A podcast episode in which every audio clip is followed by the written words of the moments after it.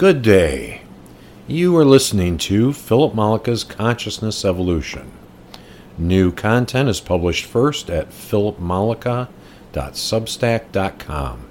Please subscribe to receive new columns and audios directly to your inbox. We offer free subscriptions, or you may support us with a paid account.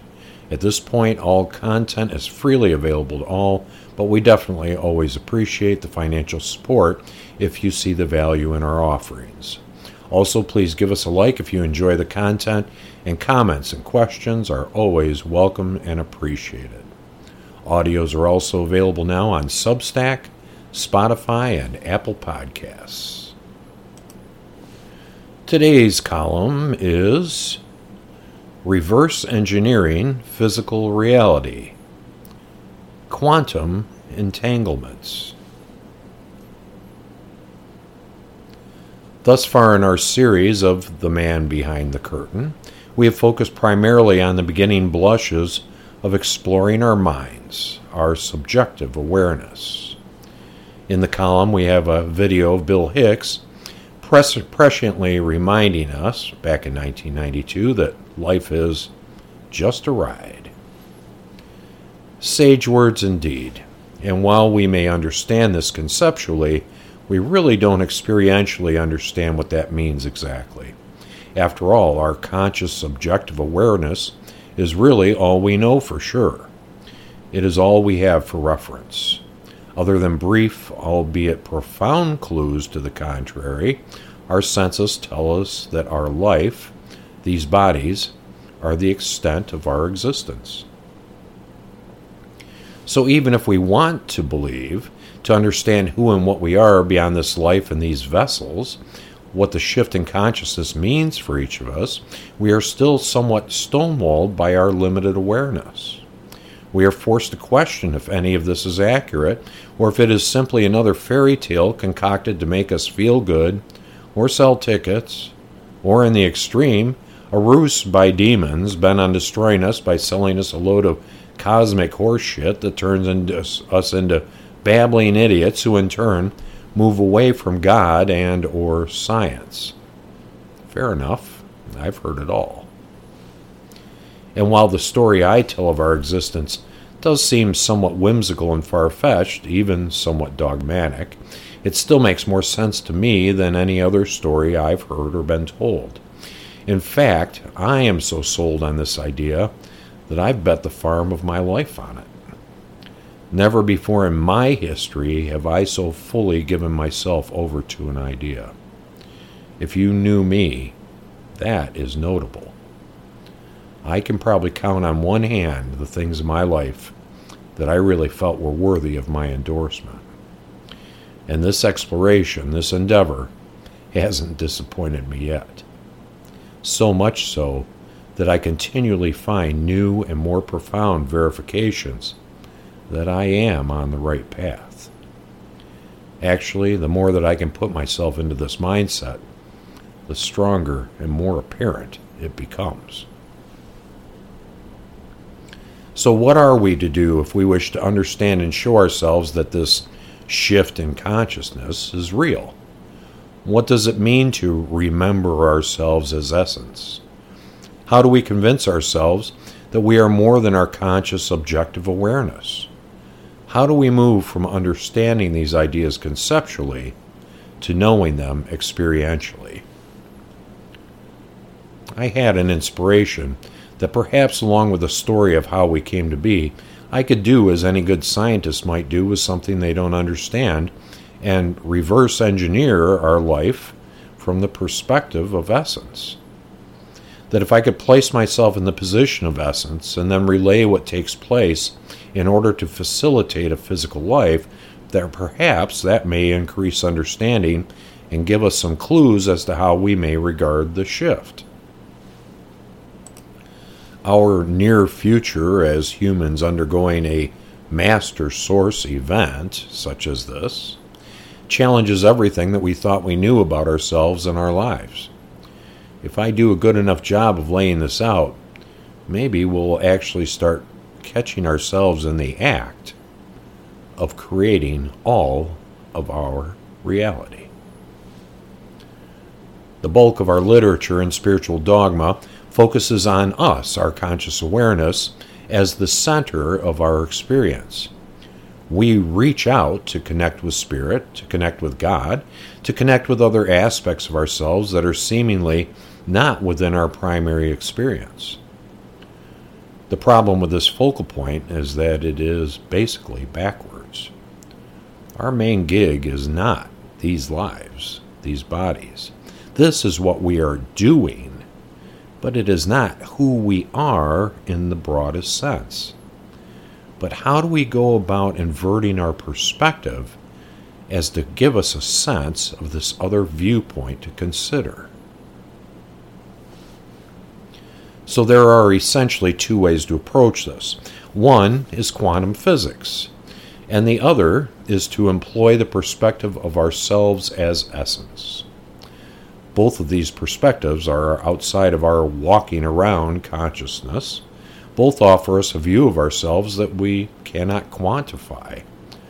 Both offer us things that we must consider if we wish to transcend typical scenarios and consider ourselves in a different light. Now, I am no scientist, much less a quantum physicist, but I can offer some perspectives that consider what we do know of science in this regard. And this would be the quantum physics perspective. We know that everything is made up of atoms and molecules, and particles even smaller than those. We know that all of these particles are always in motion, even in supposedly solid material. And what makes up these particles? Energy does. That is a known fact. All particles are energetic. In fact, the electrons which are part of an atom cannot even be pinpointed in space and time. They seem to appear and disappear to who knows where. We have our first clue in our first question already. If the particles are always in motion, how does anything even appear to be solid and stationary, such as a table? If the table's components are always in motion, what is the defining factor that makes it a table?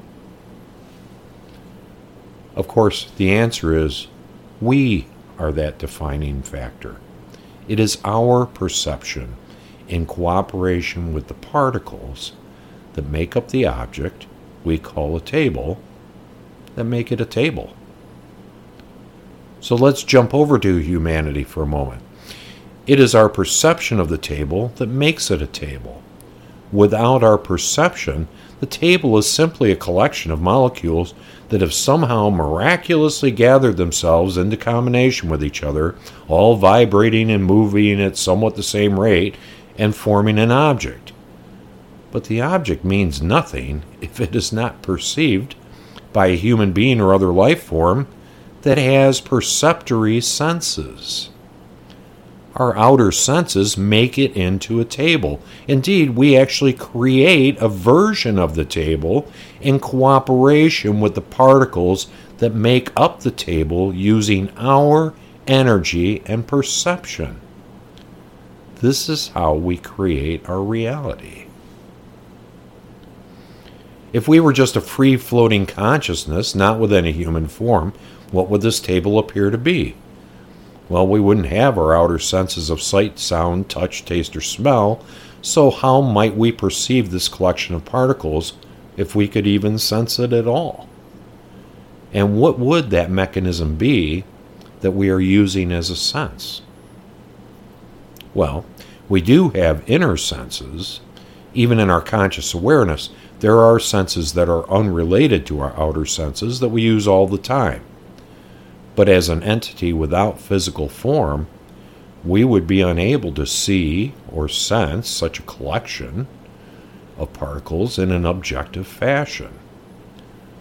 What we would sense would be an object's energy as made up by the particles that compose it.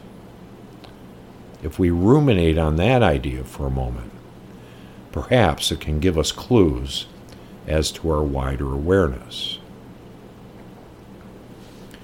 The point here is that we, as humans, with our outer senses, give meaning to the various collections of moving particles that we know make up our world.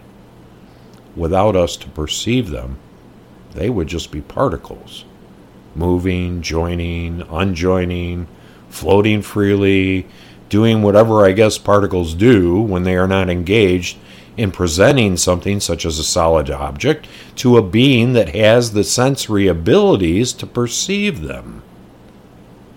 But our design as human beings in physical reality works in conjunction with all the interconnected parts of our physical reality, all of the particles, to create through our perception.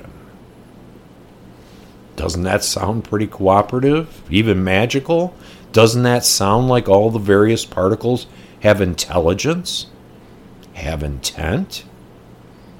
And what is the single factor that we apply to something that might have intelligence and or intent? Think back to your Star Trek days. How about sentience? How about consciousness? So, am I saying that every particle that makes up our world has a consciousness? I would say that that is a reasonable assumption. In fact, this is the single most important factor that our science has not yet discovered. Hinted at, suspected even, but it cannot be proven, is that everything is made up of consciousness. Wouldn't that indicate some sort of grand design? Indeed. But we don't have to believe in religions to understand that there is something behind all of this. It's all interconnected, and it's all related to us. Now, I have spent my whole life around RNGs, or random number generators. I know how they work and I know what to expect or not expect from random or chaos. Random is random. What we have here in this life on this earth is not random. It is not chaotic. Here's something to consider for the idea of life as random or chaos. The earth spins fast enough that it causes water to funnel down into a drain. In fact, the Earth spins at approximately a 1,000 miles per hour at the equator. The Earth orbits the Sun at around 66,000 miles per hour. The Sun travels through our galaxy at about 52,000 miles per hour. And our own Milky Way galaxy moves through space relative to the cosmic microwave background at a whopping 1.2 million miles per hour. Now, I have not seen a calculation of such, but can you imagine something we might call the center of the universe? Now, imagine using those numbers above. What would our relative speed be as a body on planet Earth relative to that center of the universe? it is almost inconceivable and incalculable. And yet, here I sit, typing on my computer without the slightest sense of movement. Newsflash, that is not chaos. If you think it is, go play a slot machine sometime. my point here is that it would take an extreme stretch of imagination, given all the things that just seem to work perfectly within our world, within our universe, to attribute our existence and relative stability to a series of happy accidents. Chaos just doesn't work like that. If I were to apply chaos theory to our relative movement through space, it seems very unlikely that it would work out very well for us. Too many things in physical life just work too perfectly to ignore. We take it all for granted because it's all we've ever known. but all of it indicates to me that we are directing each and every moment of our existence. And since we aren't doing it consciously, there must be another piece that we are missing.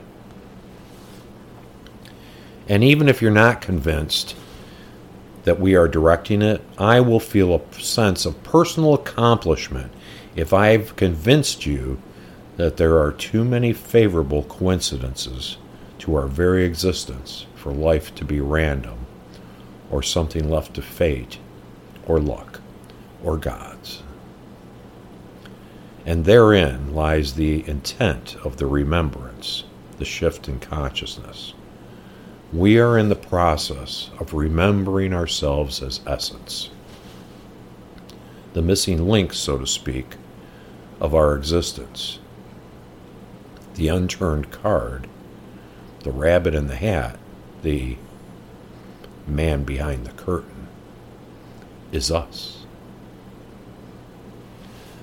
A part of us that we are about to become very well reacquainted with as we remember.